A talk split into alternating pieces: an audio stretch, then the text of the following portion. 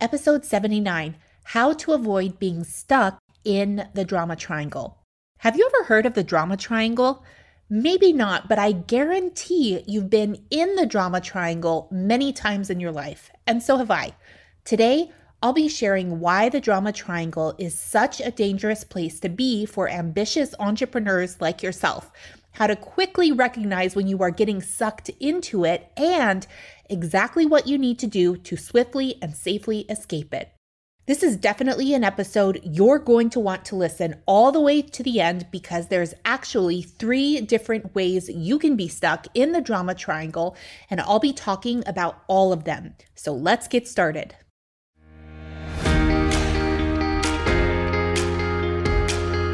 My name is Caitlin Bacher, founder and CEO of Scale with Success, and I'm on a mission to help course creators all over the world grow their business in a way that is profitable and scalable.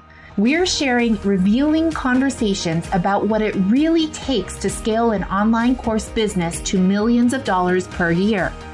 Join us here to discover the tough decisions we've had to make, the biggest failures we've had to bounce back from, and the learnings that emerged every step of the way.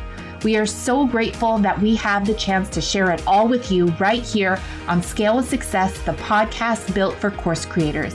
Let's get started.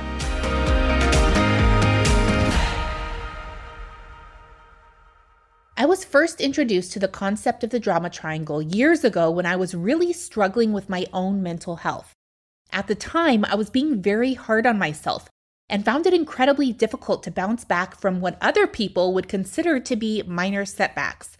I didn't feel depressed, I felt frustrated. My brain would latch onto these thought loops that would either blame others or blame myself, and the story I kept telling myself was that success was possible for others, but it wasn't possible for me.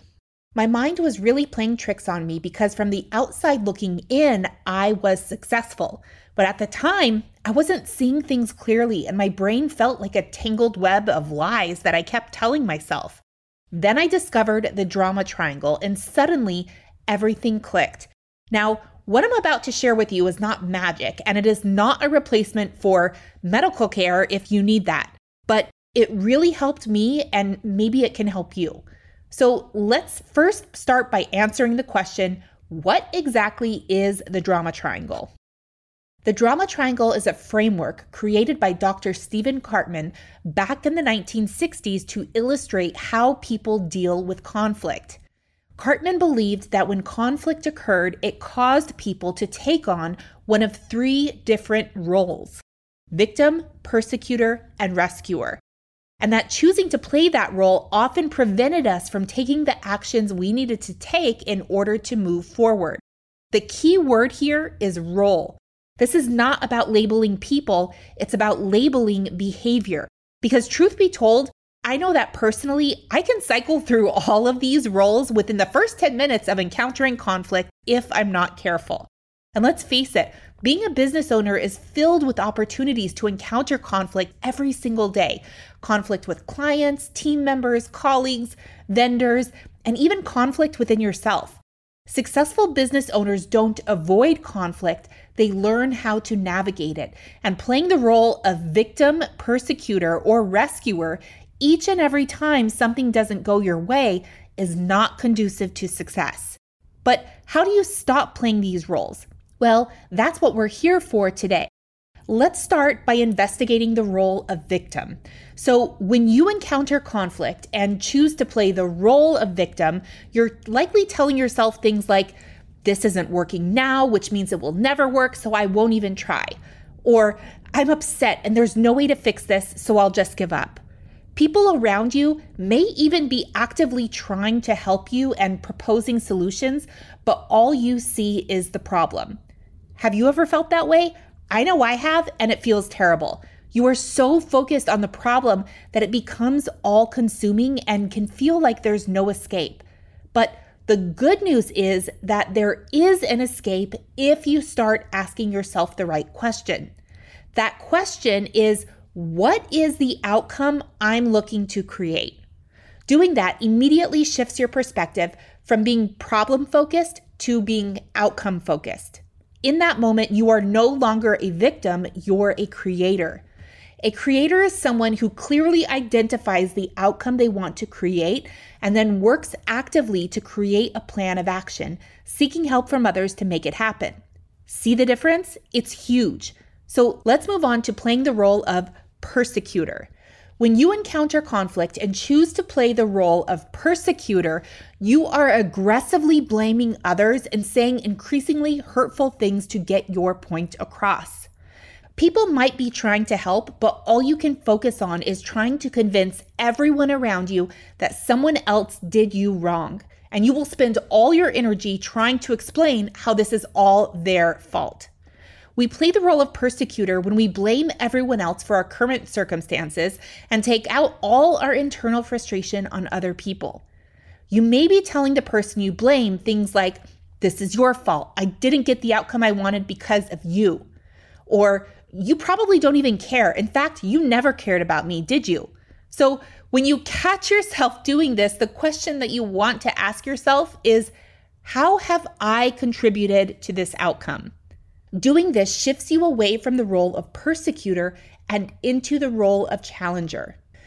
Now, I want to give you a hard truth. If you believe that your success is dependent on what other people do or don't do, you're in big trouble because the reality is that you cannot control other people.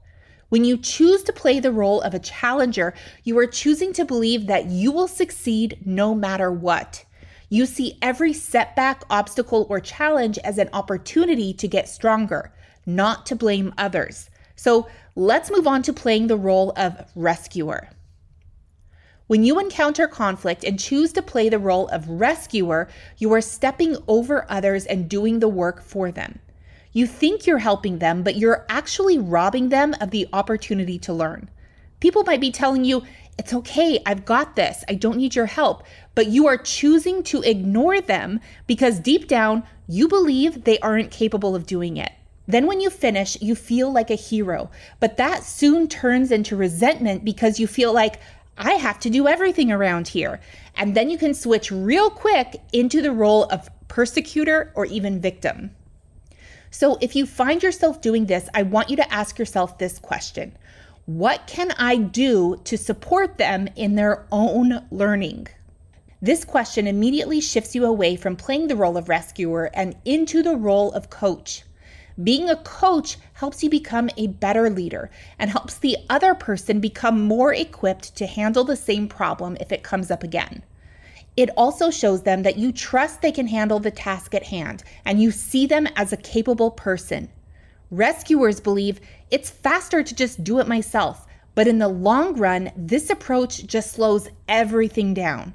In fact, it teaches those around you that you don't believe in them or trust them to solve problems. So, what do you think about playing the roles of victim, persecutor, or rescuer?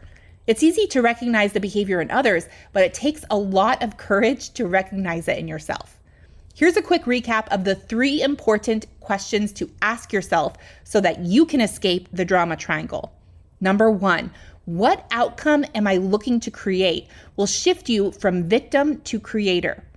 Number two, how have I contributed to this outcome will shift you from persecutor to challenger.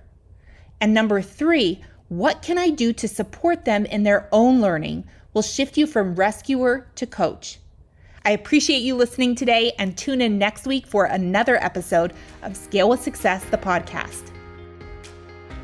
Are you sick and tired of launching and looking for a proven method to generate consistent revenue from your online course on autopilot?